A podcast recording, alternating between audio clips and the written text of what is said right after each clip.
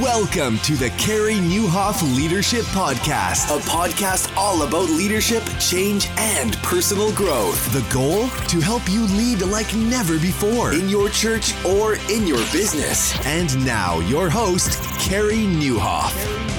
Well, hey, everybody, and welcome to episode 446 of the podcast. It's Carey here, and I hope our time together today helps you thrive in life and leadership. Well, it's a pretty exciting day around here. It is launch day for my brand new book as I record it. I know you're thinking, Carey, that was like two weeks ago. Yep, it was, but you know, we kind of work ahead. This isn't done in real time. But anyway, I'm really, really thankful. Just wanted to say, uh, exciting to see this day finally come. My new book, At Your Best, is in the world. It's been in the world for two weeks as you hear this, but uh, it goes in today as I record this.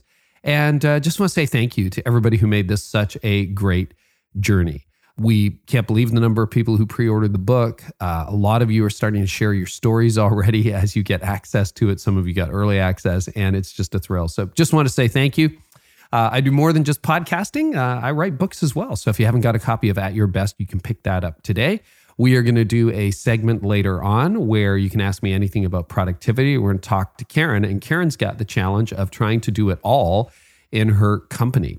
And um, well, my guest today is Juliet Funt, and we want to thank our podcast partners, ProMedia Fire. You can experience for free two weeks of live training on how to grow online by going to socialmediachallenge.com and by our friends at Belay.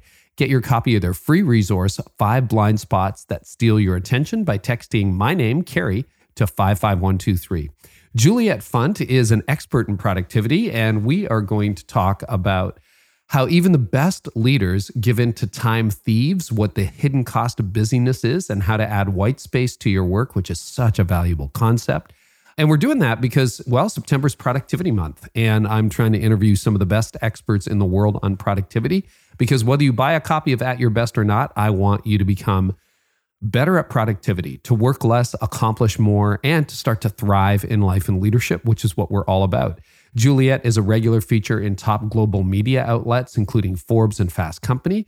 Juliet's a renowned keynote speaker and a tough love advisor to uh, Fortune 500 companies. She's the founder and CEO of a boutique efficiency firm, Whitespace at Work, and she's an evangelist at uh, freeing the potential for companies by unburdening them from busy work.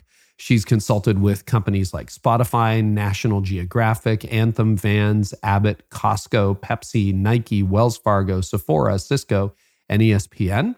And you can find her at whitespaceatwork.com. So, super excited for this conversation. You're going to enjoy it. If you do stacked meetings, like back to back meetings, you can't miss this conversation with Juliet Funt. Hey, calling all church, not for profit, and business leaders, are you looking to maximize your digital growth and impact this coming holiday season? Yep, it's almost here. You got to start thinking now. If so, then you want to be part of ProMedia Fire's social media challenge starting in October.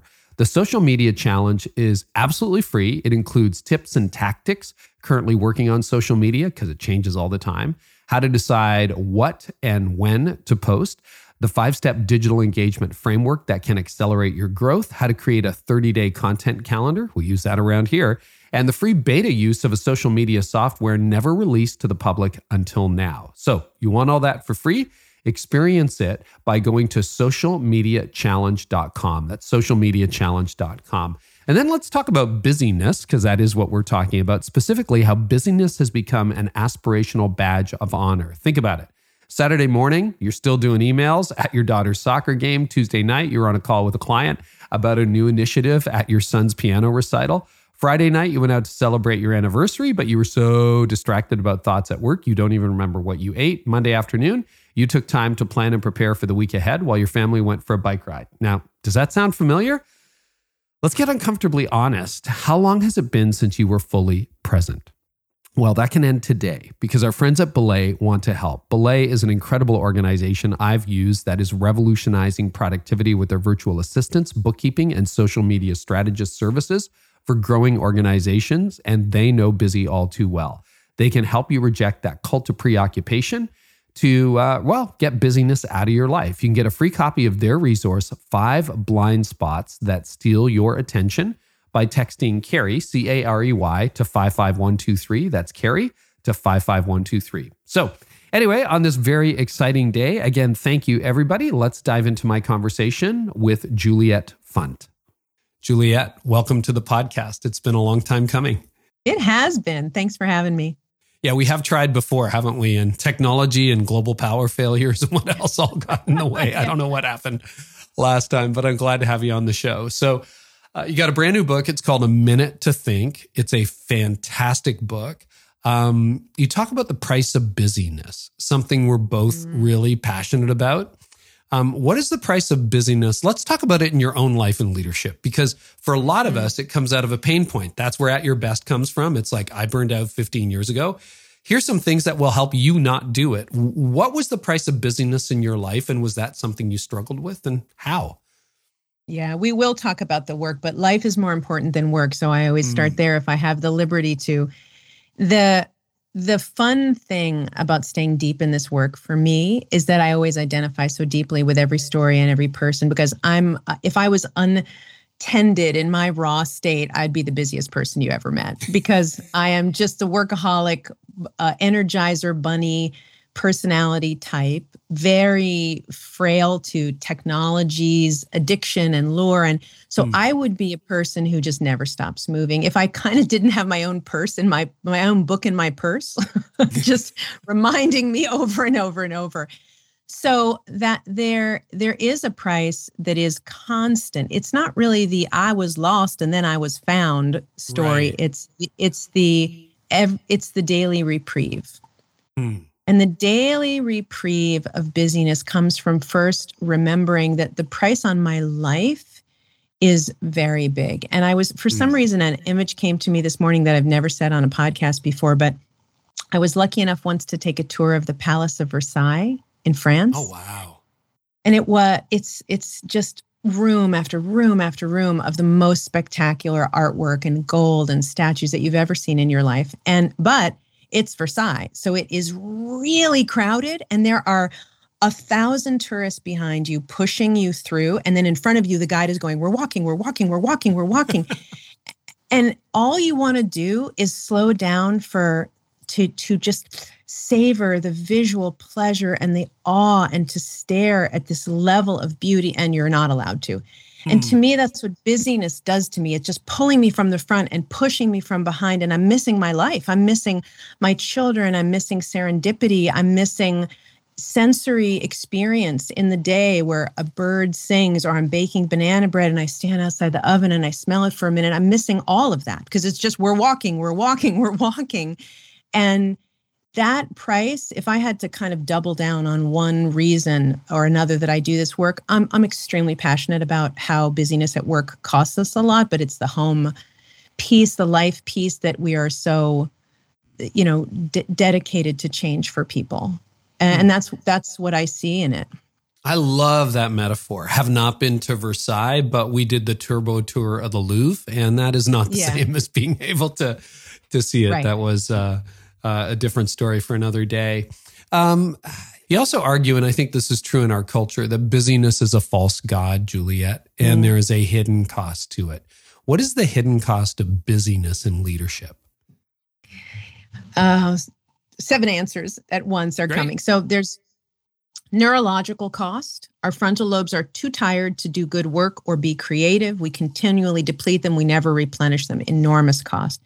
There's the financial cost, which we talk a lot about because we have a quantification process with our clients where we take all those busy touch points, the stupid email and the CCs and the unnecessary reports and the decks that nobody reads, and we actually put a dollar value to them. And we see that companies spend about a million dollars annually for every 50 people on unnecessary work. That's Whoa. That's like the stepping on a Lego level pain cost that hopefully leaders leaders should just be sitting up right now going, uh oh, I got to do something. I know you've got right seven. Now. Can you drill down on that a little bit? Because that sounds really important. Yeah. The so if you let's say you hire a COO for your company right. and you hire Hannah, she's a superstar, you're going to put her to work. You're going to pay her $100,000 a year. And you're going to pay her $100,000 a year whether scenario A she wins an industry award, revolutionizes your business, and makes the shareholders do the Macarena on the conference table, Or scenario B, she spends seven hours a day in stupid Zoom meetings playing hangman and then deleting CC emails for four hours a day. Whichever one you do, she gets $100,000 a year. Yeah. So it's about this it's the ratio of high value work to low value work that leaders mm. need to take control of. And they can absolutely take control of it once they start realizing that busyness lures you into thinking that all of its touch points have value. If it didn't trick you in this way, it would have short tenure and it knows it would be kicked out. So it keeps making us think that all these things are valuable, but they're not. They don't add to top line, they don't add to bottom line, they don't add to people finding meaning in the daily tasks of work, and they cost a lot. Hmm. You couple others. You don't have to go through all seven, but you're you're already. I don't know if it's uh, liter- I don't know if it's literally seven. Uh, I think that I love when we have a leadership audience because you can go into talking about legacy. And legacy is a passion of mine to think about can you, as a leader, make the space? Can you quell busyness enough to go forward in the movie of your life to the moment when you're looking back on the legacy that you created? Can you hmm. design that with effort and purpose and intentionality instead of accidentally arriving there at your retirement party? And I think that leaders who quell busyness and make more space have the ability to write their legacy like a story they're writing with a pen. But without it, we have an enormous cost that we end up accidentally looking back on our track record because we didn't have time to design it. And I think maybe of, I mean, yes, the financial one is the one that gets a lot of buzz in bigger corporations, but I think this is a big one for leaders. I think it is too. Does opportunity cost play into that at all? I'll give you a little uh, sample from my life a couple weeks ago. We held off on all my 2022 calendar until the end of August. So end of August rolls Mm-hmm. around. Instead of me and my assistant deciding this year, I pulled in uh, two of my top leaders in the company, my podcast manager and the one in charge of marketing and um, finance. And we just sat down and we looked at everything thoughtfully, prayerfully. There were events I really wanted to do that I ended up Mhm. saying no to. And we had a really interesting conversation on opportunity cost because if I'm Hmm. flying from Orlando to LA to Dallas, you know, all in a week, those are really good events. I'm really excited for that. And yet, that means that week is spoken for. I can't Yeah. move the company forward. I'm responding to other people's invitations, not the priorities that perhaps are most important. It means I'm not home with my wife. It means all those things. Right. What, to, to what extent does opportunity cost factor into our busyness when we think about the, the price? enormously enormously because creative work strategic work meaningful work high value work. It's all standing outside the door waiting for cc email to vacate some space. Mm-hmm. it's it's ridiculous. It's the things that make people wake up in the morning and want to have a job. Matthew fox was um, a writer who wrote a book the meaning of work many many years ago and he said people want work where they can serve others with their labor and dance their dance. Hmm. And if if you want work to feel like that, filled with service and dancing, you have to get stuff out of the way to clear a platform for that work to step up. And that is by the way the only kind of work that excites the younger people, the Gen Zs and the millennials. They want Mhm. meaning and service. It's the only kind of work that differentiates you because it's where you have creative breakthroughs. So I think it's enormous. And honestly, between you and me, I mean, I know we're both together in this mission of solving this, and our books are so similar. And I think that uh, it just baffles me that leaders can still be tolerating this. It just baffles me that even after the exhaustion and the burnout and the COVID impact, that there's some penny that still isn't dropping. Maybe you and I need to roll our sleeves up and you know double do some double time together. But Yeah. what is it that is making that complacency sticky? And Hmm. why doesn't it just shift? It's it's uh, fascinating to me. Well, and as you're you're you've hinted at, we're both speaking to ourselves. You're carrying your book in your purse. I'm carrying mine Yeah. uh, with me because I know that I am very tempted to say yes still, and it is it is a constant battle. So What I love about your your book, and it's a it's a concept that that I think is so helpful. You talk a lot about white space. What is white space? Mm. White space uh, came as a name from looking at white spaces on an unscheduled paper calendar and mm-hmm. realizing that when a day had white on it, literal white, that all sorts of magical possibilities were going to be found in the way that that day could unfold. Now, it has come to mean, it has different meanings in sales. It means untapped market share. In uh, There's a graphics design version, which is actually the white on the page. Hmm. We define white space as time with no assignment. Hmm. It is any period of time that is at liberty for you to improvise with it. And it can be 30 seconds to take a breath, it can be an hour to plan your business. It can be anywhere in the middle. It can be a second and a half before you answer a question instead of just diving in. But those white spaces, the literal moments of unscheduled time when they're interlaced through the day, make everything different. And the foundational metaphor to really think about, I don't know if you're flipping to the beginning of the book, but it's I really am. I'm looking building, for the building a fire. Yeah. Oh, the diagrams. But we can going. show those too. The building a fire is really the foundational metaphor that helps people grasp this. So I'm a city girl.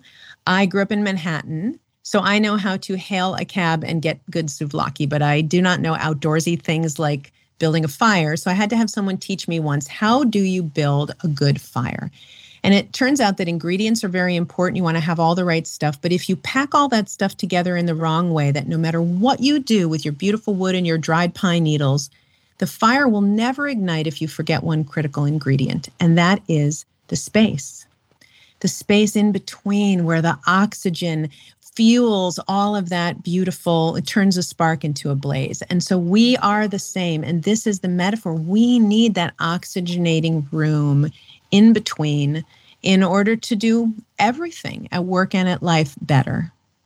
You're so right. I was terrible at building fires too. I learned rather recently in my 50s, I'm embarrassed to say. And the key is log cabin, log cabin, Google it. It's the way to go. but what that is is exactly it. It is it is white space. It is space between the logs, space between the sticks, space between the kindling so that it gets lots of airflow and oxygen in, and then you're off to the races. So, for those of you watching on YouTube, this is really fascinating. Page 2021. You can see a typical day with no breaks, right? You're going in 30 minute meeting to one hour meeting to lunch to this to that. You barely have time to go to the bathroom. You barely have time to breathe. Mm. And we've all lived that life. I have lived that life in the past. I wouldn't recommend it. And you're recommending something with space, like these pauses between everything. Can you, right. and that is something I adopted years ago where I would tell my assistant, I'm like, I cannot do back to back to back meetings. It's like, kill me now. Or if they're on the mm-hmm. calendar, I need to finish this one hour meeting at 50 minutes so I can get up, relax, think, grab a cup of coffee or something, use the bathroom, and even just sit there for a moment and process. What is underneath right. that? What what what is that that and so many leaders don't do that. They're just I stack my meetings and I'm busy all the time right. and I'm always going. Is that a sign of weakness? Oh, it's a sign of intelligence to do that. We have a very cardinal rule. We say never let the colors touch. So mm. on your meeting, if the colors are touching, you're in trouble. It means that you're going from one meeting, which you have not had time to process or take a note on, or take your notes mm. and put them into your your uh, you know note sheet or whatever you do. You haven't also had time to rest, recuperate, re- replenish the frontal lobe, and you haven't had time to plan. You haven't had time to now turn your attention to the next meeting and say, "Who is this human being? What did they need last time? How did I do? What do they want? What kind of vibe do I need to get into to, to resonate with them? All those things. Looking back, recuperation, and looking forward can't happen if the colors are touching. So that is a foundational part of what we believe is necessary. And especially now, especially on Zoom, we'll keep coming back to this that it's just not possible for human beings to keep going from, especially in a digital realm, meeting to meeting to meeting. I often do two podcast interviews on a Wednesday. Here we are on a Wednesday doing this podcast interview. I always book them with about a half hour minimum between hmm. episodes. Mm. And often, if I can, I will take a 10 minute nap or at least lie down because I feel like that's a that's a brain reset for me just Oh, had yeah. a wonderful conversation. Is there a minimum? You said, you know, one second to breathe or two minutes to, you know, walk outside. If you were writing a prescription and you're Mm. the time management doctor, what would you say is a minimum pause between meetings? Between meetings specifically, I'd love to see 10 minutes. Mm. If I were writing a prescription, 15 Yeah. is better. But if you're doing the 20, it's either going to be 20s or 50s. So you have to be realistic about it's either going to be probably 20 or 50. Probably it's going to be 25 or 50. Maybe you get 20, 45 if you're in a very evolved culture. But just start with not zero. You know, how about starting with anything other than you're literally pushing the notes away from the last meeting while scrambling to remember who even is the person who's already in your waiting room. Let's just start with that and then and then move up from there. What is the brain science under that? I know you've got some brain science in here, Juliet. What what is happening in your mind when you're stacking stuff with no white space? Yes. The frontal lobe, which is sort of the brain's executive center, is becoming progressively more depleted. And the only known way to replenish, that's like the, the C suite of your body, the only way to give them more, cl- give it more clarity again and make it work at full capacity is to give it a break. Hmm. It's the only way. And and and there is this shame around rest in our professional culture that i would really like to be the champion against. We hide around the corner like a smoker if we want to take a breath or close our eyes or reboot in any way but it, we don't go to the gym and do 450 curls in a row without a rest we do 15 reps and then we take a rest and then we do fi- because we know that our body needs that and we just forget that our mind does. So when we give it that time, it replenishes. But then also amazing things happen. If you people are always asking me if the pause is empty time, is it just, you know, nothingness? It's never, it's never nothingness.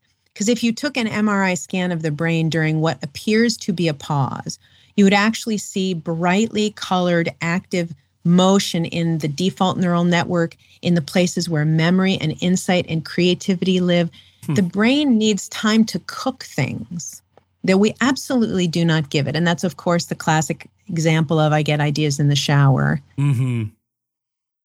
Okay, that's super helpful to know. So this is not something like even if you're a super driven, high capacity executive that you can just power through. And even if you can do it, if you can do it day after day, year after year, your argument is you're missing out, right? That you're not tapping into your potential. Did I get that right? I'm sure that there are people out there who have some magical ability to just continue to drive without thought or rest and produce amazing things. I know that Hmm. they exist, but I just don't think it's a good recommendation for anybody who's not that particular unique superstar.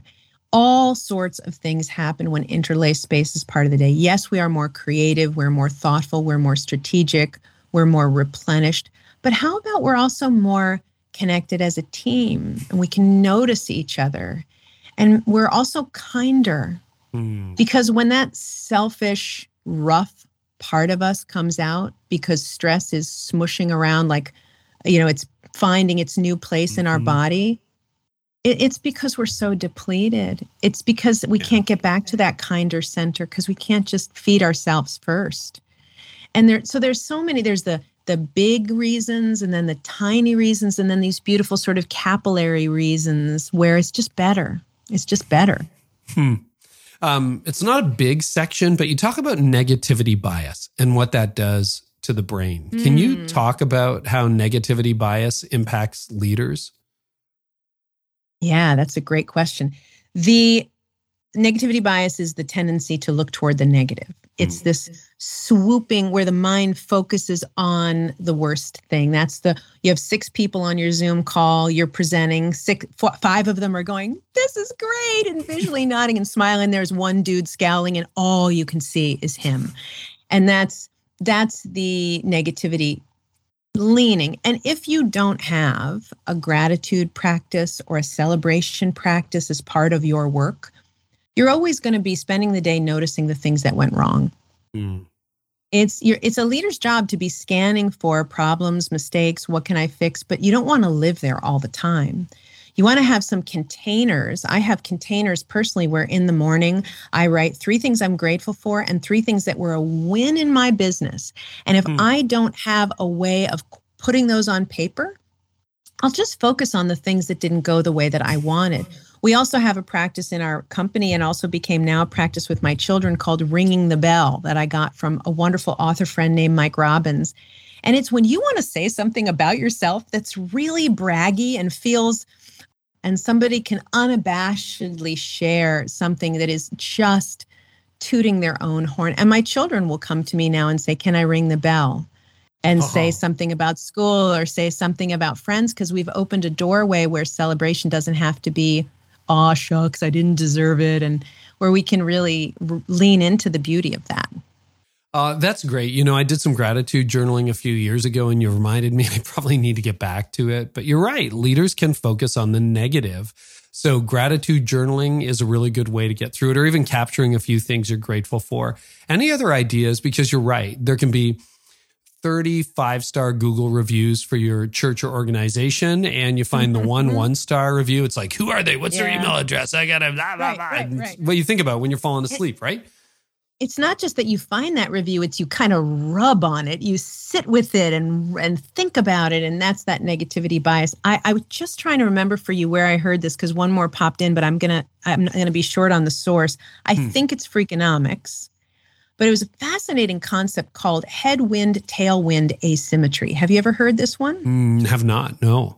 Yeah, I loved this. You'll look it up. I'm pretty sure it's Freakonomics, but they talked about how we we have headwinds, we have things that are against us that we're always fighting, and we have tailwinds that are things that are pushing us forward and supporting us. And there's a natural bias in human beings to focus on the tailwinds, to have an asymmetry in our daily appreciation for the two together. So headwinds, hmm. very easy to see. It's a pandemic. I can't sell. Uh, Delta is closing down our conference again. There's so many headwinds and headwinds personally too. I'm dealing with a health crisis. I'm not in the marriage that I want. Really, really tough ones. But we just don't give the same mental real estate to the tailwinds, to subtle things like I had parents that supported me or I went to a great college, mm. or a million people that I've forgotten have given me advice in my career that took me to where I am right now. We just don't tend to turn the the dial and t- spend as much time with the tailwinds. And that's a beautiful meditation that i was playing with immediately when i heard about it is what are my tailwinds? There's a lot of them. And it's just way easier to focus on the headwinds. Headwinds are mm. also actionable. They give us ideas of things to try to do to fix them so they get way more real estate. Tailwinds is just is usually in the past and sometimes we don't know what to do with them as a cyclist, that resonates a lot. I've had this blog ah. post I've ah. never written, but headwinds okay. are most cyclists would tell you they'd rather do a hill than a headwind. Headwinds are mm. really tough.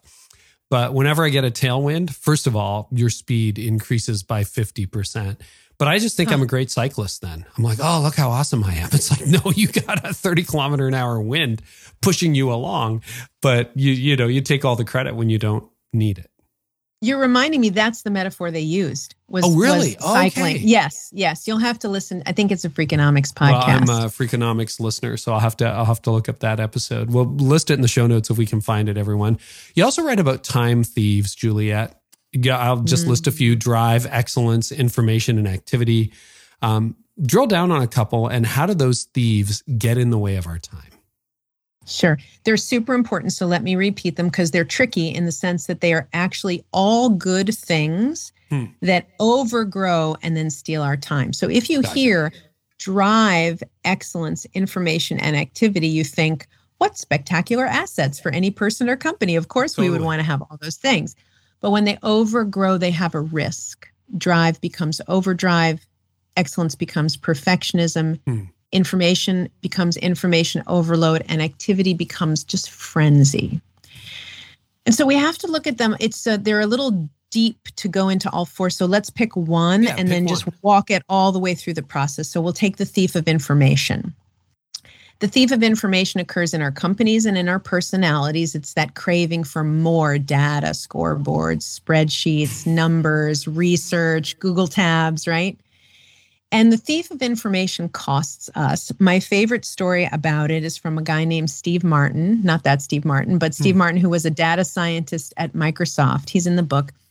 He had a very um, intimate knowledge with the thief of information. He was watching his team, really realizing that there was too much information, but he hadn't really d- done anything about it. And then someone from the marketing department came to him and said that they needed 22 pieces of collateral for the sales team. They needed decks, spreadsheets, PDFs, infographics. And he had this gut instinct that it was too much, but he didn't say it. He complied and he began to build these things. But in uh, in each one of them, he put a note, and it wasn't in the footer or in a sneaky place where you had to really look. It was just in the middle. It said on page I don't know two or three of each thing.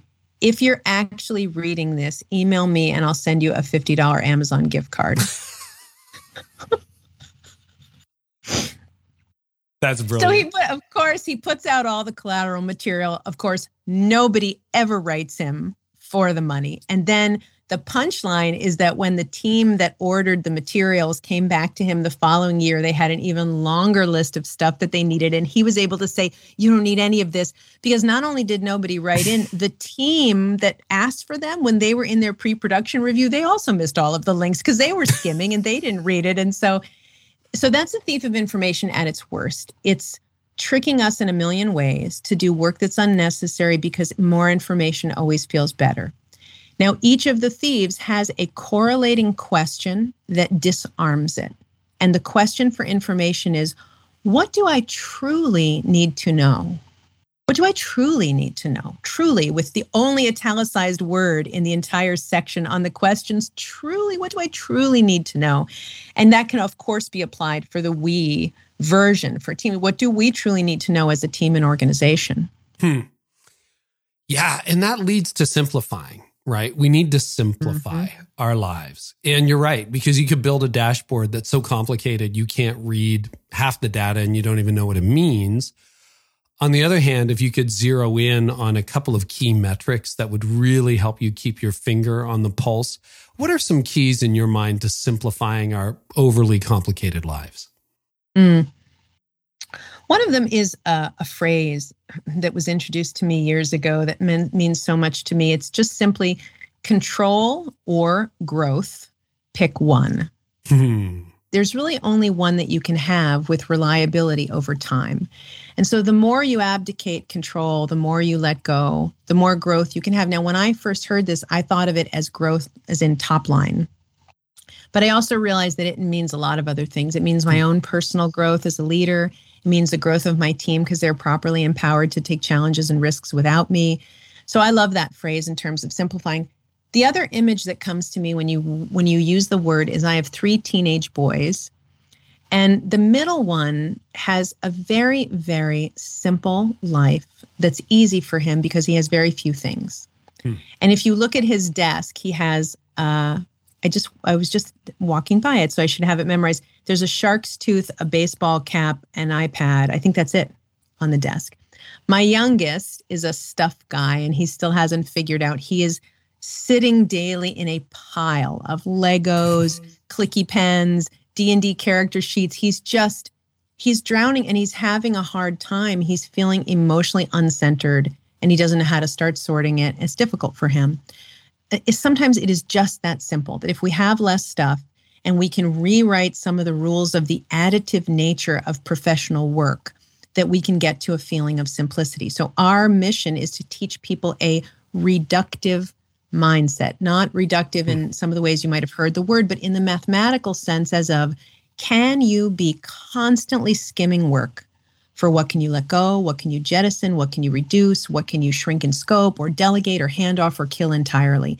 This mindset is the most important pathway to simplification. And if people adopt it, they will then have space because they will have excavated it from underneath all the junk that's around them. You've got an email strategy, which I'm very excited about. Can you walk us through uh, how to get out of the nightmare of email? Well, it's a big nightmare. I know we're both fans of Cal Newport, who's talking mm-hmm. about not doing it at all. And and we we just just out of a curious uh, reveal, we as a team have been talking about doing a week with no internal email just as an Mm. experiment, Hmm. just to see. Because he, what he talks about, which I love so much, is that there are going to have to be these really creative thinking processes to potentially get out of Yeah, an email yeah, life. yeah.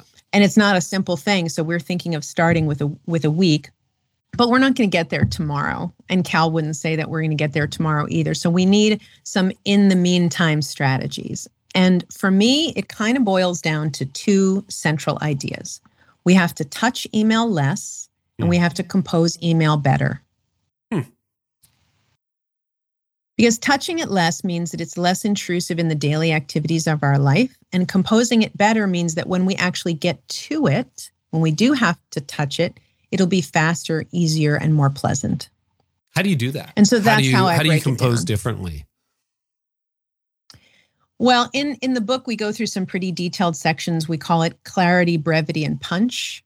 To hmm. give it a very skinny version, clarity is is everything exactly clear in what you're saying? Are you using precise language?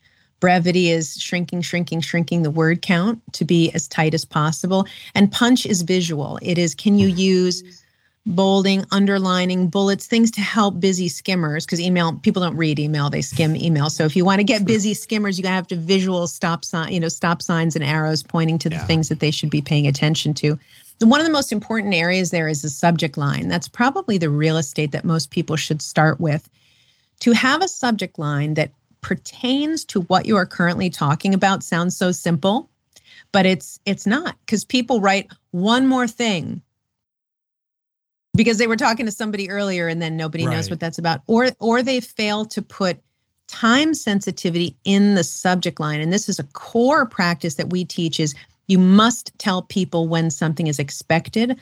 Otherwise they fall prey to this hallucinated urgency everywhere where everything is needs to be done immediately. By end of day not needed till wednesday. Ah. very very important to put in the subject line when necessary Yeah, I think that's so important. We have actually banned email between staff members. You can only do email when there's external people.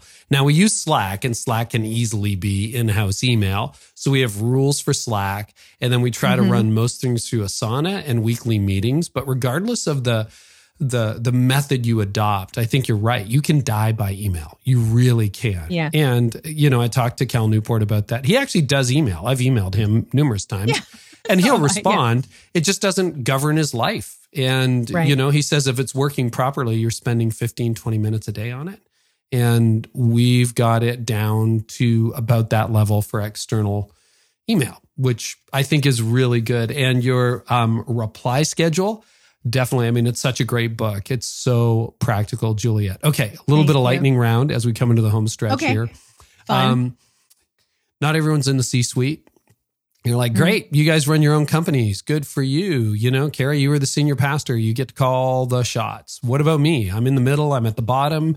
How do you get Mm-hmm. white space when the culture around you is nuts? there was a graphic we didn't put in the book and i wanted to put it in the book and it was the 12 core principles that can change your life in the book and then two columns i can do by myself or i must have organizational buy-in to do this Hmm. And there were only 10 there were only 10 where i can do by myself and two where i need organizational buy-in Wow. so it is incredibly important to remember that in your own span of control, dear, weary, exhausted, sweet, earnest leader who is just falling asleep at their desk while they're listening to this, that you can all you can write better subject lines. You can create breaks between the meetings that you call. You can take wedges and sips of white space, of little moments of open time in between. You can become aware of your own thieves and begin to talk back to them. You can use simplification questions like the one example I gave you. There are so many things before you say, oh, the world is against me and the corporate mothership will never let me have sanity. And it's a lot of that is true, but clean up, you know, clean up your own sidewalk first. And when you've swept with that little broom the area right outside your shop, then write me and I'll tell you how to go. I'll tell you how to go further.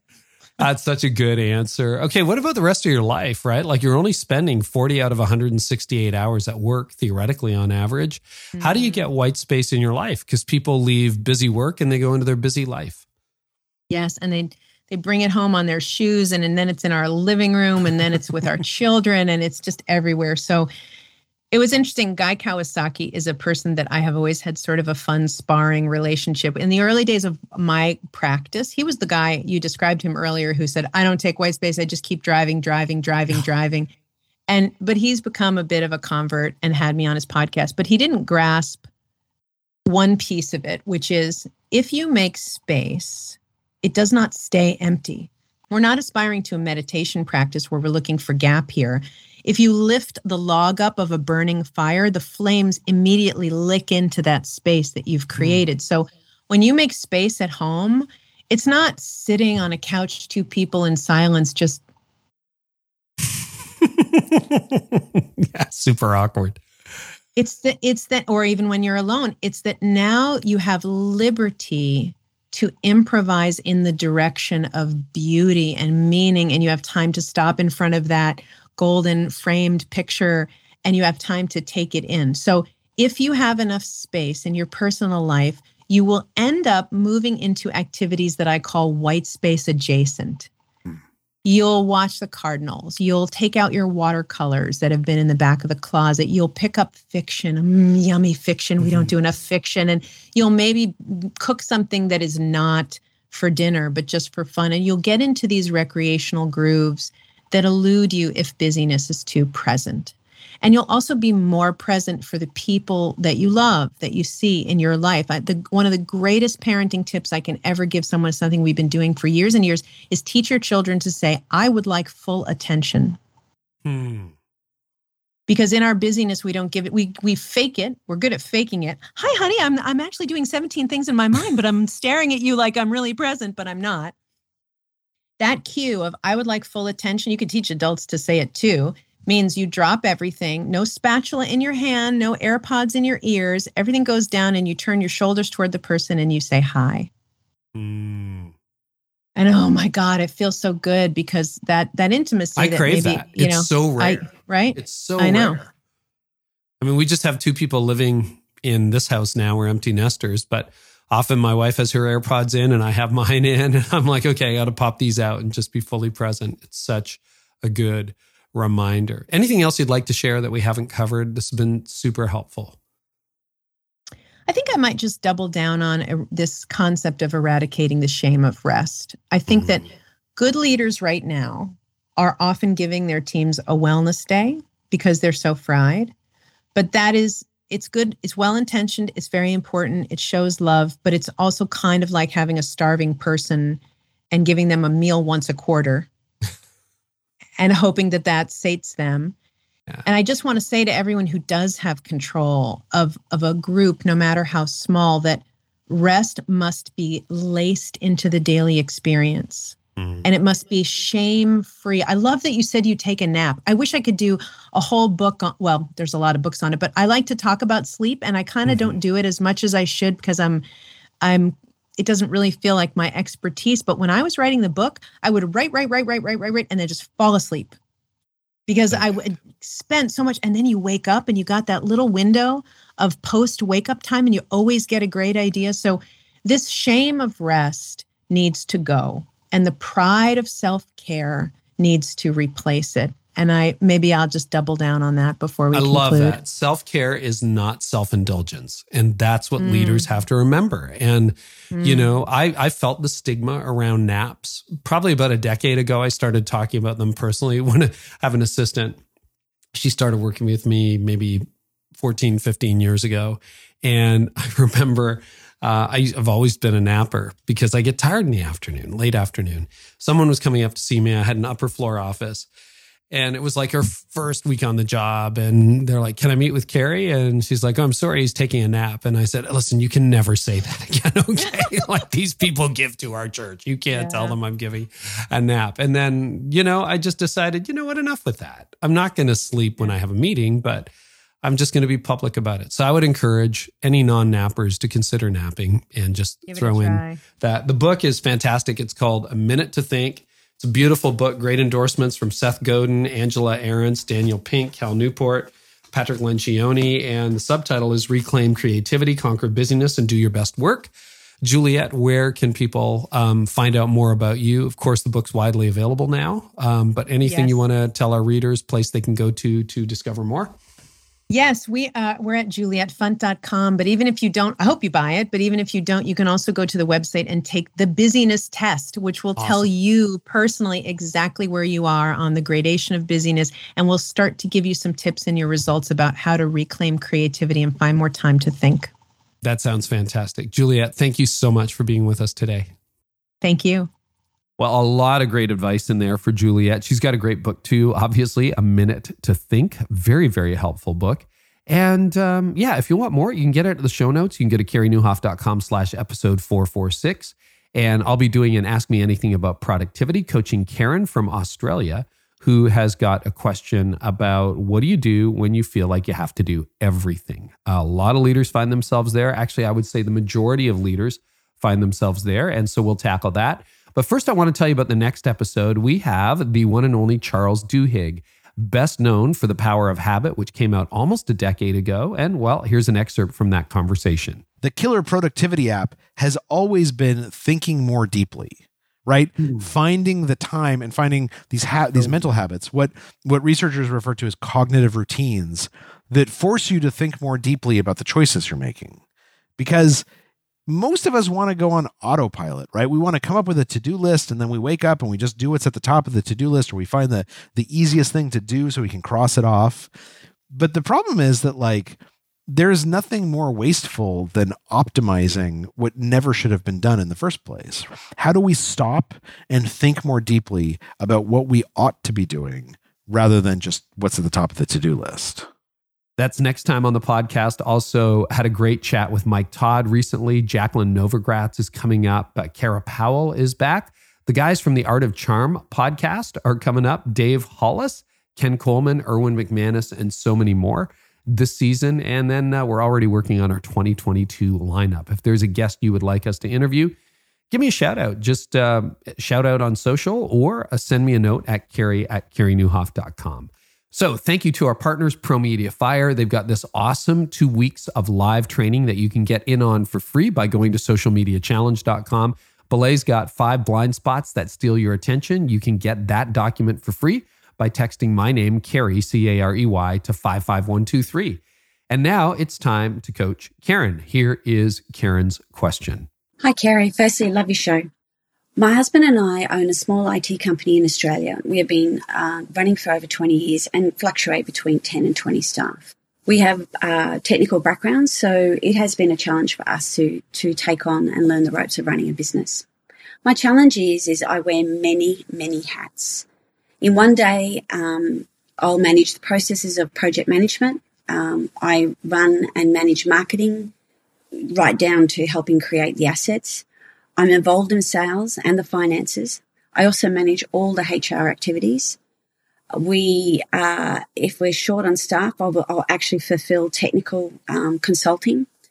Uh, I also help with the compliance of processes and product development and business development. I drive the strategy meetings and overall welfare of all staff. And one day I flip between so many roles and activities. My email is neglected, my to-do list is ridiculous, and I'm often struggling to complete a task. I'm sure I'm not the only one in this boat where we have to manage a lot of different things. There is no one to delegate to. How do you keep sane? Karen, uh, you are not alone. Thank you so much for your question. And a shout out to all of our Australia friends. Uh, there are many of you who listen to this podcast.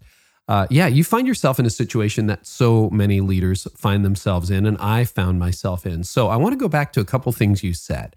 Uh, number one, you said, that there is no one to delegate to yet. You also said at the beginning of your question that you have 10 to 20 staff. Uh, it fluctuates depending on the season and workload, but that's really interesting. So we have led very similar sized organizations. That's about the size of our team when I led the church.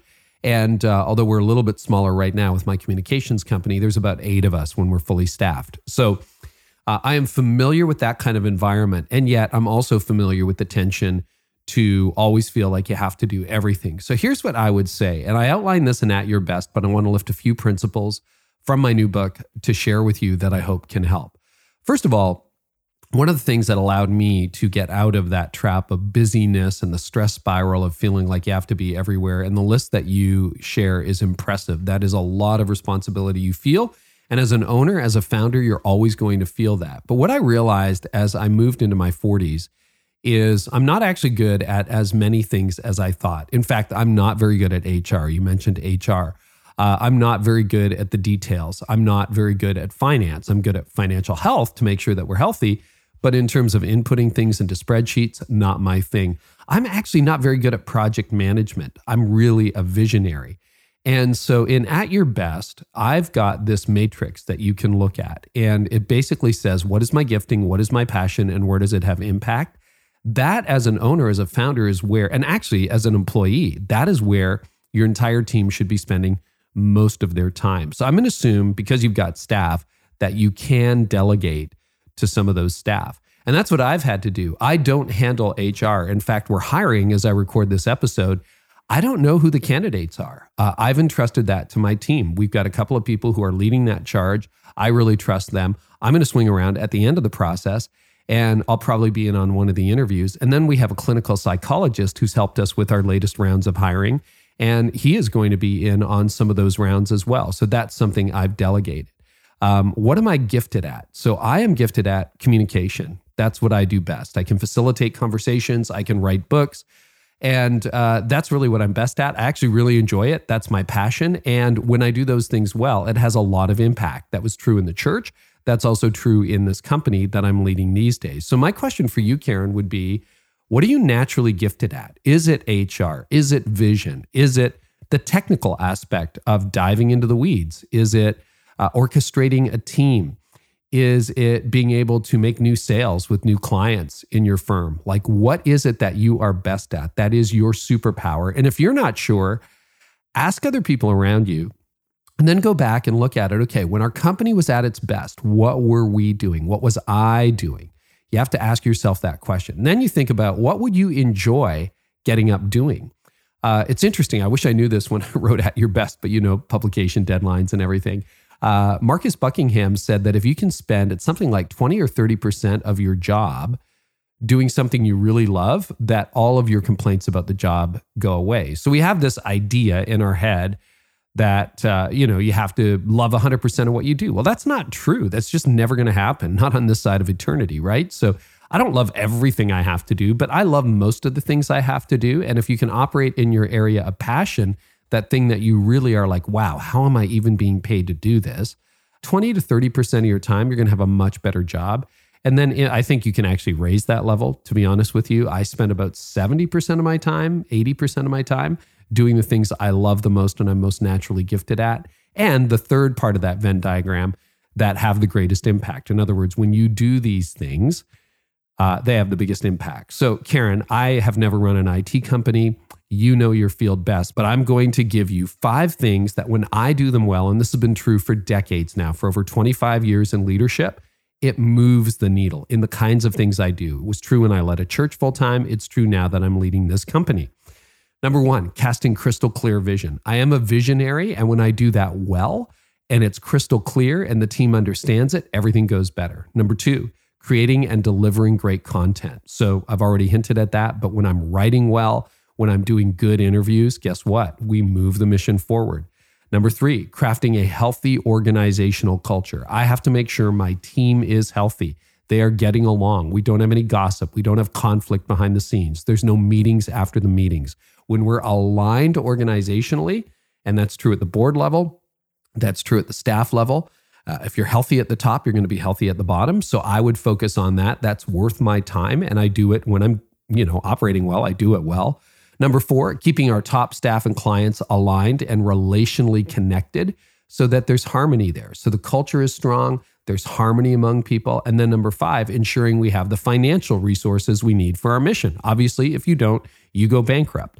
So I've got to make sure that our cash flow is healthy, that we have the reserves that we need, et cetera, et cetera. When I do those five things crystal clear vision, great content, healthy culture, uh, relational alignment, and financial resources everything thrives. So, what I would do is try to figure out what the three to five things that you can focus on uniquely are, and then give the rest to the team. And you might be saying, well, we don't have anybody who could do HR.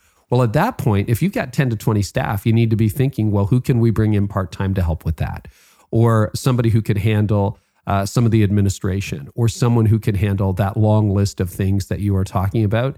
You start focusing on your sweet spot. You're going to really, really start enjoying your job a lot more, and you'll probably make progress. Your profits will probably increase, your uh, company will grow. And by the way, if you want more on that, I lifted that list from page 119 of my new book, At Your Best. You can get that in your hands now, friends. So uh, you can get that anywhere books are available. And if you've got a question about productivity, we're going to do this for a little bit longer. I've got some questions I haven't gotten to yet. You can leave yours by going to careynieuwhof.com slash podcast. Click on the little icon and uh, leave me a voicemail. And maybe you will hear your voice and your question answered here on the program. Thanks again for listening. If you're new, make sure you subscribe, maybe share about this episode on social media if it spoke to you. And thank you for making Book Launch so incredible. I'm so excited, so blessed to be alongside you. And uh, I'm so grateful we get to do this together. You guys truly are the best. And uh, well, I hope our time together today has helped you thrive in life and leadership. You've been listening to the Carey Nieuwhof Leadership Podcast. Join us next time for more insights on leadership, change, and personal growth to help you lead like never before.